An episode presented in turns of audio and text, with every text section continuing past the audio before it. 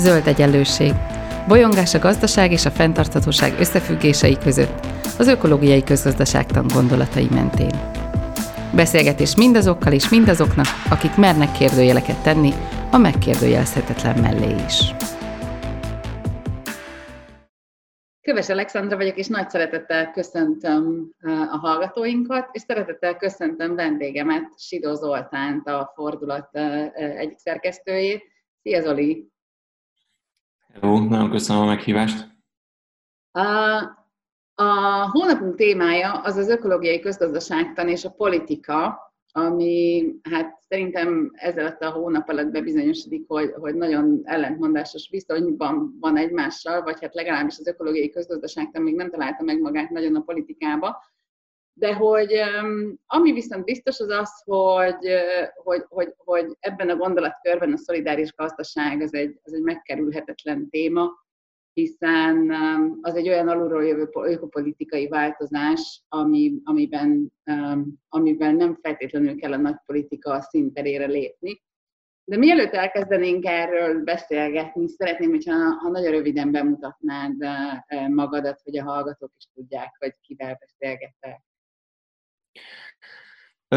Hát az egyik dolog, amit említettél, az az, hogy a fordulat folyiratnak a szerkesztője vagyok, ezt most már azt hiszem ilyen három-négy éve csináljuk, a fordulat egyébként a Társadalomelméleti Kollégiumnak a lapja, évente két tematikus lapszámmal jelenünk meg, és a legfrissebb számunknak a témája az a szolidáris gazdaság, és akkor egyébként jövő tavasszal jön egy kritikai pedagógia témájú szám, jövő ősszel egy élelmiszer rendelkezés témájú szám, tehát hogy viszonylag széles spektrumot fedünk le.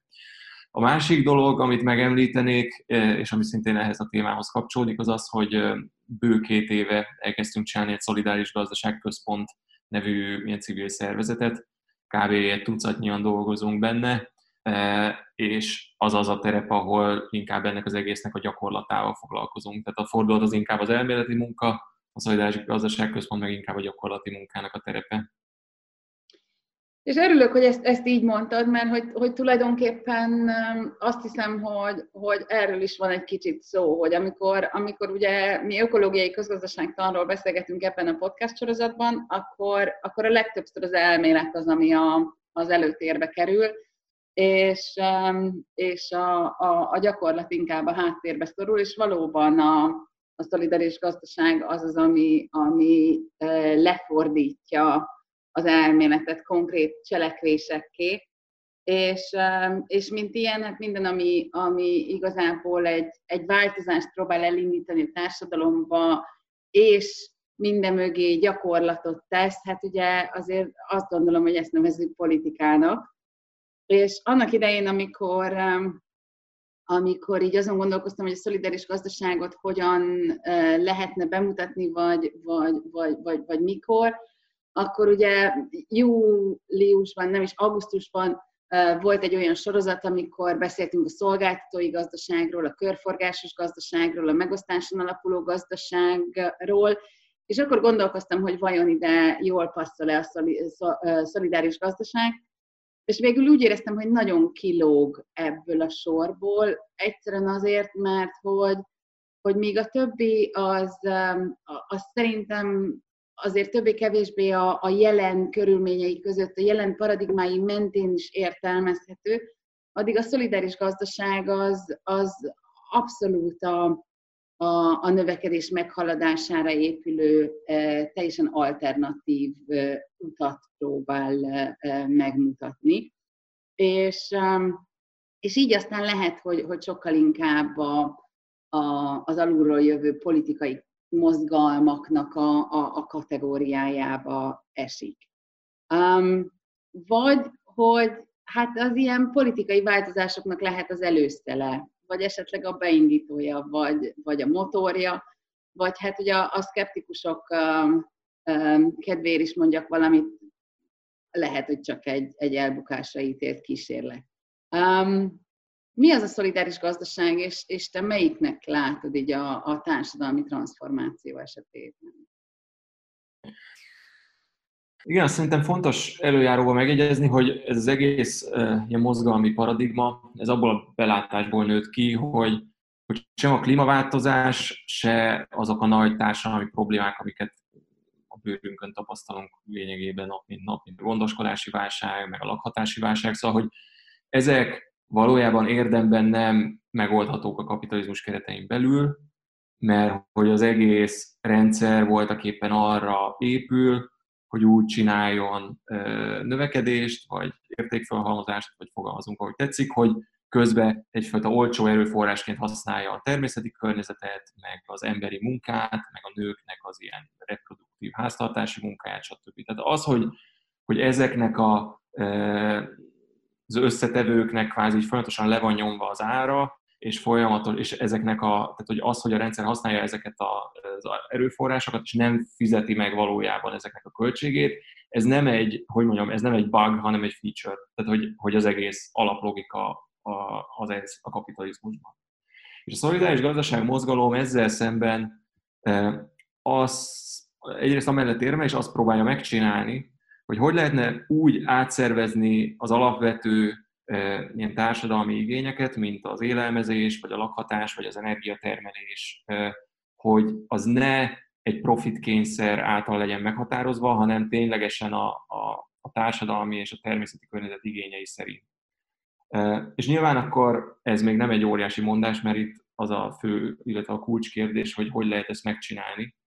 És ebben nagyon fontos szerepet játszik a, a közösségi tulajdonnak a, a, a jelensége. Magyarul ez azt jelenti, hogy azok hozzanak e, döntéseket adott területeken, e, és ide beleértjük a gazdaságot is, akiket azok a e, döntések ténylegesen érintenek. Ez ugye radikálisan különbözik a kapitalista működésmódtól, mert ott az hozza a döntéseket, akinek a kezében tulajdon van.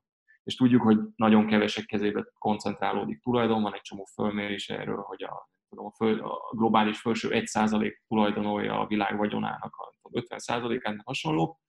Tehát, hogy ez egy nagyon-nagyon egy ilyen egyenlőtlen beleszólást enged a legfontosabb ügyeinknek az alakításába. És a szolidáris gazdaság mozgalom pedig azt próbálja megcsinálni, hogy, hogy demokratizálja a gazdaságot, és ezzel biztosítsa azt, hogy mind társadalmilag, mind ökológiailag szempontból fenntartható módon működjünk. Ha így a változásokat nézzük, akkor szerinted, szerinted a szolidáris gazdaság az valamiféle előfutárként működik, vagy valóban meg tudja teremteni azokat a tereket, ahol, ahol a társadalmi innovációk beindulhatnak, vagy adott esetben olyan technológiai környezetet is, akár szeli technológiákkal behoz, ahol azokat a kísérleteket, amik a szolidáris gazdaság napon megtörténnek, azokat valahogy fel lehet skálázni. Tehát, hogy, hogy előfutár, vagy adott esetben tényleg beindítója egy, egy, egy, egy olyan folyamatnak, ahol, ahol ezek az innovációk létrejöhetnek. Előfutár olyan szem, tehát hogy azért azt látni kell, hogy ez nem egy új jelenség. Tehát, hogy ez, ez az egész dolog, ez mindig is volt, ugyanis nyilvánvalóan a kapitalizmusnak mindig voltak elszenvedői, az egész ökológiai probléma az nem egy új keletű probléma, tehát hogy, hogy mindig voltak ilyen harcterek lényegében a rendszer és annak perifériái között. Ami most újdonság, hogy legkésőbb a 2008-as gazdasági válság után már az olyan társadalmakban is kézzelfoghatóak ezek az ilyen nagy rendszer ellentétek, meg önellentmondások, mint mondjuk az Egyesült Államok, vagy Nyugat-Európa, vagy akár az ilyen félperiféria, mint Magyarország. Tehát, hogy valójában ezért került ez most, szerintem ezért irányul rá nagyobb figyelem, mint korábban. Ugye ebből a szempontból ez nem is egy előfutár, hanem ez egy ilyen konstans valami, ami válságok idején erősebb lesz. Hogy, hogy mi a funkciója pontosan egy, egy ilyen rendszerkritikus mozgalomban, a kapcsolatban több dolog jut eszembe. Az egyik az az, hogy eh, ahogy említetted, ez konkrét, valós alternatíváknak a kikísérletezése. Eh, mert ugye azért nagyon sokszor azt látjuk mondjuk klímamozgalmakban, eh, például a, nem tudom, az XR vagy a Fridays for Future esetében, hogy, hogy ott az a politikai stratégia, hogy tömeget kell gyűjteni, és az a tömeg követeli a kormányoktól, hogy csináljanak valamit. És nagyon kevéssé van meghatározva az, hogy ez mégis mi legyen. Persze nagy vonalakban igen, hogy csökkentsük a károsanyag kibocsátást valahogy, stb. stb., de hogy, hogy azért ilyen nagyon konkrét alternatívák nincsenek, és a szolidáris gazdaság mozgalom viszont valós a mindennapok során alkalmazható alternatívákról is szól.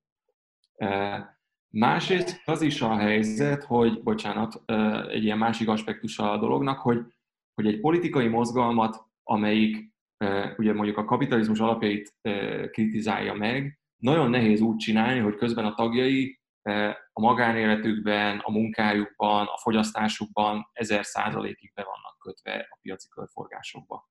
Tehát egyszerűen nincs meg a talaja annak, hogy rendszerkritikát végezzünk, hogyha teljesen ki vagyunk szolgáltatva a piacnak.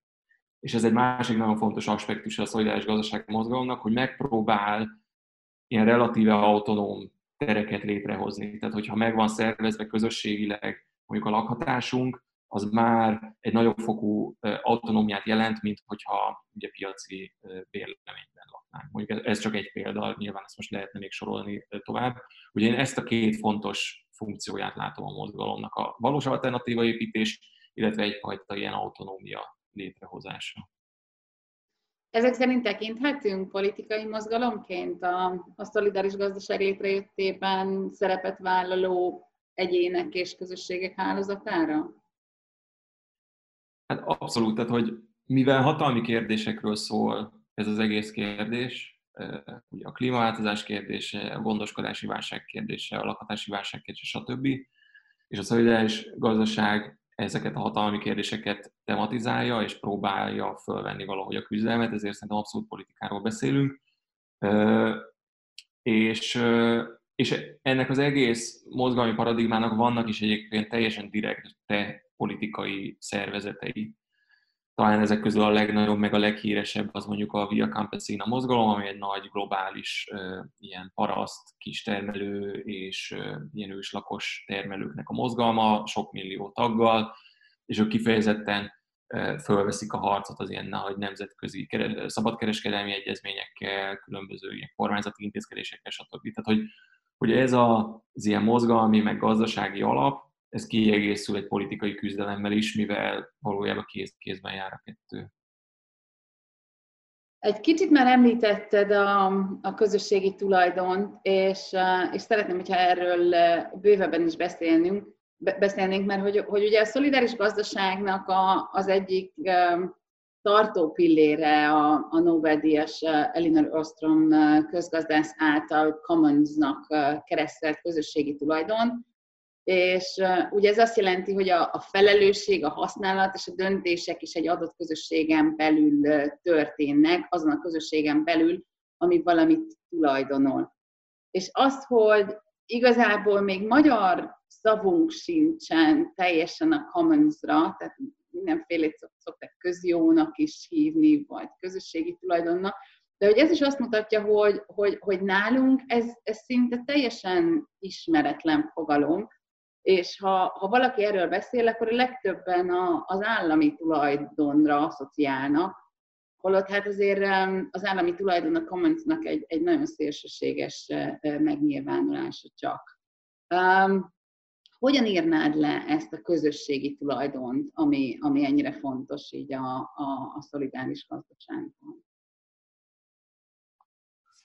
Az Ostrom munkássága ugye azért nagyon fontos, mert hogy eloszlatott egy elég erős tévhitet, amit úgy hívnak, hogy a közlegelők tragédiája, ugye ez angolul a Tragedy of the Commons, aminek az a lényege, hogyha van egy közös legelő, akkor mindenki kihajtja a maga kis tehénkét, és annyit fog rajta legeltetni, ami a saját ilyen egyéni érdekkövetése így megkövetel, és ezáltal nagyon gyorsan lepusztul ez a legelő.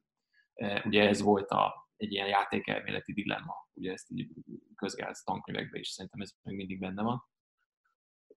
És ezzel szemben az Ostrom azt nézte meg, hogy, hogy, hogy konkrét példák esetében hogy működik ez az egész közösségi tulajdon történet. És ő azt látta, hogy, hogy nem, hogy nem úgy, mint ahogy ezt a Tragedy of the Commons leírja, hanem valójában még föntarthatóbbak is a közösségi tulajdonban lévő erőforrások, mint a piaciak vagy az államiak, mert egyszerűen azok hoznak döntéseket a használatukról, akiket leginkább érint. És ez magyarul azt jelenti, hogy hogy, hogy a közösségi tulajdon az nem azt jelenti, hogy bárki bármikor bármennyit kivehet az adott erőforrásból, ugyanis közösségi szinten van kommunikáció. Az emberek hoznak szabályokat arra nézve, hogy, hogy ki mennyit vehet ki a közösből, pontosan mikor, mennyit kell visszaadni adott esetben. Tehát ezek bonyolult szabályrendszereket ír, ír le az Oström. E, és emiatt van az, hogy mivel ugye a helyi közösségnek érdeke az, hogy mondjuk egy legelő, vagy egy halastó, vagy akár egy napenergia közösség, csak hogy ne ilyen feltétlenül ilyen rurális dolgokat példálozunk állandóan.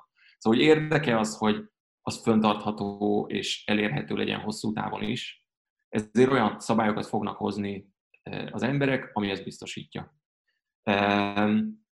És ahogy említettem, ez nem csak ilyen hagyományos közösségben működik, mint halászfalú vagy hasonlók, hanem, hanem például van komoly szakirodalmi mozgalmi hagyománya az urban commons, tehát a városi köztulajdonnak is. Tehát, hogy mondjuk egy város víz infrastruktúráját hogy lehet úgy üzemeltetni, hogy ne csak egy piaci cég hozzon döntéseket, vagy mondjuk az önkormányzat, ami azt tulajdonolja, hanem ténylegesen a városi lakosság is be legyen vonva abba, hogy mondjuk a, a nagy éves ilyen stratégiai döntésekbe a lakosságnak, meg ilyen civil, a vízzel foglalkozó civil szervezeteknek is ott üljenek a képviselői a döntéshozó testületben, és legyen szavazati joguk ugyanúgy, mint a tulajdonosoknak. Tehát ez mondjuk egy példa a sok közül. Szóval itt a köztulajdonnak ez a lényege, hogy azok hozzák a döntést, akiket a döntés ténylegesen érint, és akik azt az erőforrást ténylegesen használják. Igen, szerintem, szerintem egy, egy jó példa, ami, ami talán ugye a hallgatóknak közelebb hozza azt, hogy, hogy mi a különbség mondjuk az állami tulajdon meg a, meg a közösségi tulajdon között, hogy, hogy, hogy ugye régen, amikor a, a bérházak azok, azok állami tulajdonban voltak, akkor hát mindenki azt gondolta, hogy jó, hát az állam feladata azt meg, megóvni, meg, meg, meg bármilyen fejlesztést csinálni rajta. Amikor ezek közösségi tulajdonba kerültek, tehát a lakóközösség az, aki felelős érte, akkor, um, akkor ugye rögtön megváltozott a, a, a, az irány, és, és, és rögtön azért az embereknek fontos az, hogy hogyan néz ki a lakókörnyezetük, és hogy mindannyian vigyázzanak rá és um, fel is hívják egymás figyelmét uh, uh, arra, hogy, hogy, um, hogy, hogy, hogy való, valóban uh, fenntartható legyen. Tehát, tehát hogy, hogy, hogy ugye bizonyos értelemben az állami tulajdon is, is közösségi tulajdon, de mégis, amikor kisebb közösségekről beszélünk, akkor, akkor, akkor valóban a közlegelők tragédiája egy kicsit jobban um, vagy kiküszöbölhető. Um, amikor ezeknek a megvalósulási formáiról beszélünk, ezeknek a gazdasági modelleknek, akkor ugye előjönnek a, a szövetkezetek példaként. Mi a szövetkezetek és a, a szolidáris gazdaság közötti összefüggés? A szövetkezet csak egy lehetséges forma, vagy több annál, és, és hogyan küszöbölik ki azokat a, a problémákat, amiket mondjuk hát egy magyar ember sokszor a szövetkezetekkel asszociál, mert hogy a szocializmust már megjárta, és ott is voltak szövetkezetek, és, és, és, és mindenkinek egy sor negatív dolog jut az eszébe róla. A szövetkezetekről nagyon röviden annyit, hogy ugye az egy létező jogi entitás, amelyik úgy működik, hogy, hogy, hogy minden tulajdonosnak egy szavazati joga van, függetlenül attól, hogy mekkora a tulajdon része az adott vállalatban. Ugye ez teljesen más, mint ahogy egy, át, egy sima piaci cég működik, mert ha ott mondjuk nekem 80%-os tulajdonom van egy vállalatban, akkor szavazati jogom is 80%-kal esik alatba. A szövetkezetnél ez ilyen egy ember, egy szavazat erre működik, ami ugye megfelel az ilyen politikai demokráciának, mert ott is ugye elképzelhetetlen lenne egy választásoknál, hogy akinek 3 milliárd forintja van, annak sokkal inkább sokkal nagyobb súlya esik a szavazata, mint annak, akinek nincsenek megtakarításai. Tehát ugye ott is egy ember egy szavazat van. A szövetkezet ezt átültette a gazdaságba. És emiatt egy nagyon fontos intézménye a szolidáris gazdaságnak, mert, mert tényleg egy ilyen jogi lag meghatározott forma, aminek komoly hagyományai vannak, és ezért tök fontos alapjai a szövetkezetek a szolidáris gazdaság mozgalomnak. A magyar kontextus azt szerintem egy nagyon érdekes kérdés, mert nyilvánvalóan megvan ez az ilyen ellentmondásos viszony a szövetkezetek felé, hogy mindenki hallott az erőszakos szövetkezetesítésről, ami tényleg egy borzalmas dolog volt. Ugye az egész szövetkezeti mozgalomnak, ami Angliában született egyébként, az az alapvetése, hogy ez egy önkéntes társulás. És ezzel szemben a TSZ-esítés még nyilvánvalóan egy fölülről végigvert, erőszakkal végigtolt folyamat volt. Amiért szerintem nem reménytelen a helyzet, mármint amikor szövetkezetekről beszélünk Magyarországon, az egyrészt az, hogy valójában azért a TSZ-eknek is ellentmondásos a megítélése, mert hogyha megnézzük, hogy az emberek mit szidnak legalább ugyanannyiszor, mint az erőszakos TSZ-esítést, akkor az a rendszerváltás után a TSZ-t roholása szintén nagyon rövid időn belül, és szintén felülről elrendelt módon. És ezt, ezt maguk mezőgazdaságban dolgozók is nagyon sokszor felhozzák, hogy, hogy ez a rendszerváltásnak egy elég komoly baklövése volt. A másik dolog, amivel mi például próbálkozunk, az az, hogy, hogy a szövetkezeti hagyomány Magyarországon az nem csak a TS. Tehát az 40 év volt, szövetkezetek viszont több mint 100 éve vannak Magyarországon is. És ezért elkezdtünk azzal foglalkozni, hogy megnézzük azokat a történeti példákat, amik, amik relevánsak, akár Magyarországról, akár a régióból, Emiatt szerepel egy külön tanulmány a hangya szövetkezetekről a fordulat új lapszámában. A hangya ugyanis a két világháború között egy ilyen írdatlan nagy szövetkezeti infrastruktúrát hozott létre Magyarországon. És az talán a legismertebb példája ennek a helyi kontextusban, de vannak kisebb, meg kevésbé ismert formák is voltak, például tejszövetkezetek, tejszövetkezetek hegyközségek Magyarországon és Erdélyben is, tehát hogy van egy hagyomány amire lehet építeni. És a harmadik dolog, amit kiemelnék, az az, hogy a szövetkezet az mindig egy válságtermék. Tehát egyszerűen a, a, a piaci körülmények kényszerítenek rá egy csomó embert, hogy elkezdjenek komolyan foglalkozni ezzel, mint egy megoldási lehetőséggel. És ma ugye az látszik, hogy mezőgazdaságból kistermelőként ö, értelmesen megélni egyre kevésbé lehet, mert mind az állami, mind az EU-s szabályozás, mind a piaci viszonyok a nagy föld koncentrációt támogatják, a monokultúrás gazdaságokat támogatják, és így tovább. És nagyon kiszolgáltatott helyzetben vannak a kistermelők, meg a fenntartható módon gazdálkodó emberek. És nekik például a szövetkezet az egy teljesen kézzelfogható lehetőség arra, hogy a saját helyzetüket egy kicsit stabilizálják. Mert ha összefognak, és mondjuk nagybani áron közösen szerzik be a szükséges inputokat, vagy közösen szervezik meg az értékesítést, és nem kell mindenkinek egy személyben egyszerre gazdálkodónak, meg szélszesnek, meg adminisztrátornak, hasonlónak lenni. Az érdemben levesz egy csomó terhet ezeknek a gazdálkodóknak a válláról, mind anyagilag, mind az ilyen munkaterhelés tekintetében. És egyszerűen az van, hogy az a válság, amiben mi most benne vagyunk, és ugye ami egyre inkább mélyülni fog részben a koronavírusnak köszönhetően is, az, az valószínűleg föl fogja erősíteni azokat a hangokat, hogy, hogy, hogy, hogy szövetkezetekre szükség van, hogyha például a kistermelők talpon akarnak maradni. Úgyhogy én ezt mondanám el erről, hogy Magyarországon hogy lehet erről értelmesen beszélni.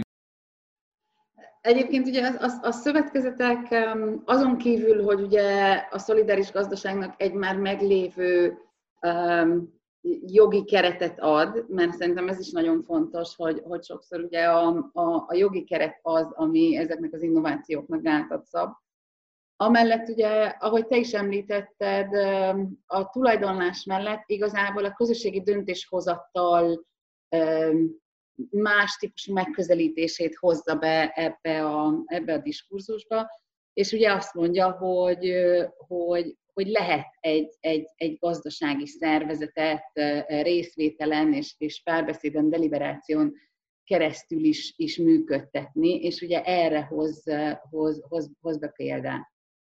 És um, annak ellenére, hogy ugye erről nagyon sokat beszélünk így az ökológiai közgazdaság uh, uh, gondolatai mentén, és, uh, és itt a podcast sorozatban is sokszor beszéltünk róla, ennek ellenére azért azért nagyobb, nagyobb közösségekbe a részvétel és deliberáció egy, egy, egy rettenetesen nehezen kivitelezhető dolog, mert hogy ugye, ugye meg akar felelni annak, hogy minden érintettet bevonjon, de ugyanakkor mondjuk a gazdasági működés során a, a, a döntéseknek adott esetben működékképesnek kell maradniuk, tehát nem feltétlenül tudnak mindig mindig olyan mélységben deliberációt előhívni, amennyire, amennyire az, az elméletben jó lenne. Szerinted kivitelezhető egyáltalán bármilyen gazdaság, és szerintem ez, ez azért fontos ez a, ez a kérdés, mert hogy most a szolidáris gazdaságról beszélünk, de egyébként a részvétel és a bevonás az nagyon fontos lenne bármilyen gazdasági szereplő esetében most. De hogy szerinted kivitelezhető ez egyáltalán? Tehát, hogy, hogy mit mondanál azoknak a cinikusoknak, akik azt mondják, hogy jó, hát amikor az emberek így sokáig beszélgetnek valamiről, akkor nem történik semmi. Igen, ez egy másik jellemző mítosz, ha már ugye beszéltünk a Tragedy of the Commons-ról, az, hogy a, a demokrácia szükségképpen hatékonytalanságot jelent, ez egy, ez egy viszonylag elterjedt nézet. Viszont itt is az van, a konkrét esettanulmányokat és példákat nézünk meg, akkor az látszik, hogy valójában kifejezetten nagy szervezeteket is lehet hatékonyan működtetni úgy, hogy közben a tagoknak van beleszólása az őket érintő legfontosabb kérdésekbe. És akkor ezzel kapcsolatban az egyik elég híres példa, az a Mondragon nevű vállalatnak az esete, ez Baszkföldön egy cég, amit kb. az 50-es években alapítottak, és szövetkezetként működik a mai napig. Több mint 80 ezer alkalmazottja van, tehát tényleg egy, egy elég robusztus vállalat és, és azért tudnak hatékonyan működni, mert hogy a szövetkezetiség nem azt jelenti, hogy mindig mindenki vélemény nyilvánít minden egyes kérdésben, hanem azt jelenti, hogy, hogy ugyanúgy vannak munkacsoportok, vannak delegált képviselők, vannak ilyen vezetőségi testületek. Az a nagy különbség, hogy, hogy ezekben a kérdésekben, hogy kikerül például egy vezetőségbe, abban van beleszólása a tagoknak is. Ha elmegyek én egy piaci céghez dolgozni, akkor abban a kérdésben, hogy nekem ki lesz a főnököm, vagy a főnököm főnöke, abban nekem semmiféle beleszólásom soha nem lesz, még akkor sem, hogyha a világ legjobb fej cégénél dolgozom. Hanem azt a befektetők jelölik ki, vagy a menedzsment dönti el maga között, de hogy a dolgozó az így elszenvedi, kvázi, hogy így ki van fölötte. És ezzel szemben ezeket az ilyen bizottságokat, meg munkacsoportokat, meg testületeket egy szövetkezetben megválasztják. És nyilván az is egy különbség, hogy mondjuk ezek az emberek visszahívhatóak, tehát hogy nem nincs egy ilyen teljhatalmuk, miután ők meg vannak választva, beszámolási kötelezettségük van a tagság felé, és így tovább. Egy másik, szerintem egy elég izgalmas példa, az, az indiai Kerala államban 90-es évek végén indítottak egy nagy ilyen élelmezési szegényellenes programot, az a neve, hogy Kudumbasri program, ami kifejezetten azt céltűzte ki, hogy, hogy az ilyen mély szegénységet és az éhezést azt felszámolják, és ennek keretén belül női ilyen mezőgazdasági szövetkezeteket hoztak létre. És ennek az egész programnak több millió tagja van, tehát hogy ez még a Mondragonhoz képest is egy léptékváltás. És ez is azért tud jól működni, mert itt is ez a fajta ilyen fraktál működés van, hogy vannak a négy-öt fős kis szövetkezetek, ők választanak maguk közül egy képviselőt, aki a régiós hálózatba elmegy,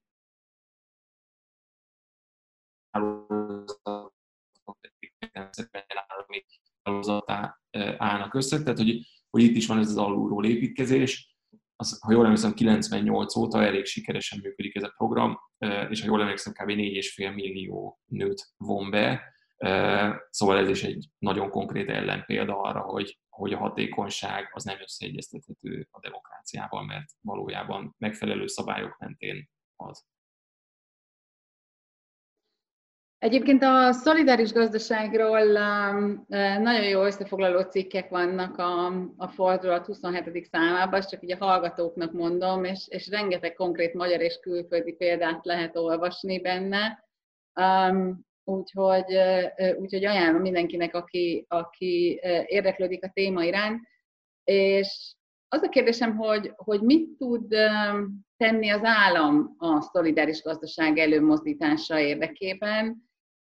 Nyilván már az is nagyon jó lenne, ha hátráltatni nem hátráltatná, és nem lennének olyan jogszabályok, amik egyébként egy csomó szolidáris gazdaság kezdeményezést abstart nehézkessé tesznek, de hogy ha adott esetben elő szeretnék mozdítani, akkor milyen eszközeik vannak, amikkel, amikkel akár, akár az állam, vagy, a, vagy legalábbis a helyi önkormányzatok élhetnének is? Hát nagyon sok lehetőség van, és ezekből különböző kormányok egyébként meg is valósítottak dolgokat, tehát hogy itt is konkrét példákból tudunk kiindulni. Az egyik az az, hogy a szabályozási környezetet át lehet szabni úgy, hogy az kedvező legyen például a szövetkezetek, meg más szolidáris gazdasági projektek számára. Ez ugye azt jelenti, hogy, hogy mondjuk a szövetkezeteknek kedvező adózási környezetet biztosítanak, vagy előnyben részesítik őket a közbeszerzéseknél. Tehát ez például az észak-olaszországi Emilia-Románia régióban egy bevett dolog volt, és ott például nagyon sikerült emiatt föliz, vagy ezzel, ezáltal fölizmosítani a szolidáris gazdasági infrastruktúrát még egyébként a 20. század során. De a már az előbb említett indiai Kerala állam esetében is hasonlókat látunk, hogy mind a szabályozási környezet, mind a közbeszerzési rendszer úgy van kialakítva, hogy támogassa ezeket a projekteket. Ugye Magyarországon itt, itt például, hogyha ezt konkrétumokra le akarjuk fordítani, ez azt jelenthetné, hogy mondjuk ökológiai föntartható módon termelő gazdákat becsatornáznak a közész, közétkeztetés rendszerébe, és őket előnyben részesítik az ilyen nagy élelmiszeripari multikkal szemben. Tehát mondjuk ez most egy példa, amit ezzel kapcsolatban lehetne mondani. A másik nagyon fontos lehetőség az államok kezében, az egy ilyen célzott tanácsadás és finanszírozás, mert hogy a, a, Nyilván, mivel gazdaságról beszélünk, szükség van tőkére ahhoz, hogy szolidáris gazdasági projekteket el tudjunk indítani, illetve föl tudjunk skálázni.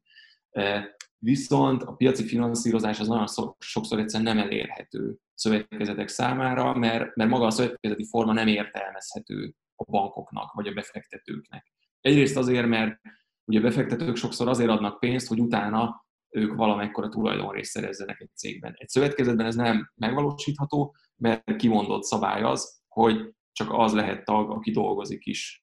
Tehát ilyen csendes társ, meg, meg, meg, meg, meg ilyen tőkével jelenlévő menedzser valójában nincsen szövetkezetekben. És emiatt egy csomószor elesnek finanszírozástól, és az állam tud segíteni ebben, hogyha alacsony kamatozású, kiszállítható hiteleket biztosít például szolidáris gazdasági projekteknek, illetve olyan szaktanácsadást, ami, ami a működéshez és a fejlődéshez kell. És erre láttunk példákat mondjuk Dél-Amerikában, ahol komplet minisztériumokat hoztak létre a 2000-es évek baloldali kormányai azért, hogy támogassák ezt a szektort. Egy harmadik nagyon fontos és izgalmas példa az a helyi gazdaságfejlesztés. Ez talán inkább az önkormányzatok számára izgalmas, és kevésbé egy ilyen állami projekt.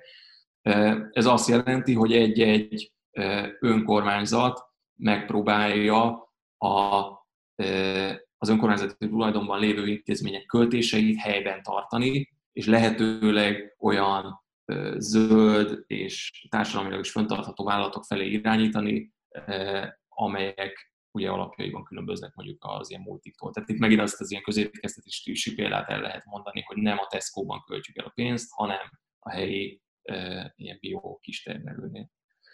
És a, a negyedik és az utolsó eszköz, amit szerintem fontos megemlíteni, és amiről egyre több szó van egyébként a klímaváltozás kontextusában, az az, hogy ha belátjuk azt, hogy a piac képtelen válaszolni a klímaválság kihívásaira, például arra, hogy mondjuk egy állami energiarendszert záros határidőn belül zöldítsen, akkor be kell látni azt, hogy, hogy, hogy az állami tulajdonba vétel egy módja lehet annak, hogy ezeket a változásokat elindítsuk.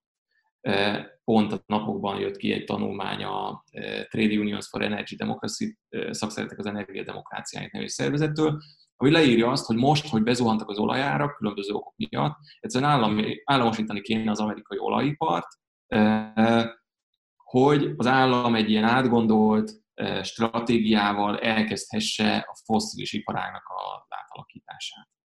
Szóval ez nyilván egy óriási falat, és nyilván megoszlanak erős a vélemények, mert ahogy elmondtad, az állami tulajdon még nem garancia semmire, ez teljesen nyilvánvaló. Kell egy mozgalom, ami nyomja az államot afelé, hogy ténylegesen ezt a zöldítést megcsinálja, és ténylegesen úgy csinálja meg, hogy az ökológiailag fenntartható legyen, stb. stb. De egy előfeltétele lehet annak, ez annak, hogy, hogy ezek az a változások, ezek ténylegesen bekövetkezzenek. Én nagyon szépen köszönöm neked ezt a beszélgetést. A következő adásunk témája az ökopolitika, és arról fogunk beszélgetni Lányi Andrással, hogy mitől fenntarthatatlan a politika, és milyen lenne a fenntartható politika. Úgyhogy Zoli, neked köszönöm szépen. Köszönöm a meghívást. És um, a hallgatóknak meg azt javaslom, hogy hallgassanak bennünket legközelebb is. Remélem az is legalább ilyen izgalmas lesz. Ez volt az Új Egyenlőség zöld podcastjának mai adása. Hallgassátok az Új Egyenlőség piros podcastot is. Nézzétek a stúdióbeszélgetéseket a YouTube csatornákon, és olvassátok a www.újegyenlőség.hu-t. Vitatkozzatok velünk a Facebook oldalunkon. Jövő héten újra találkozunk.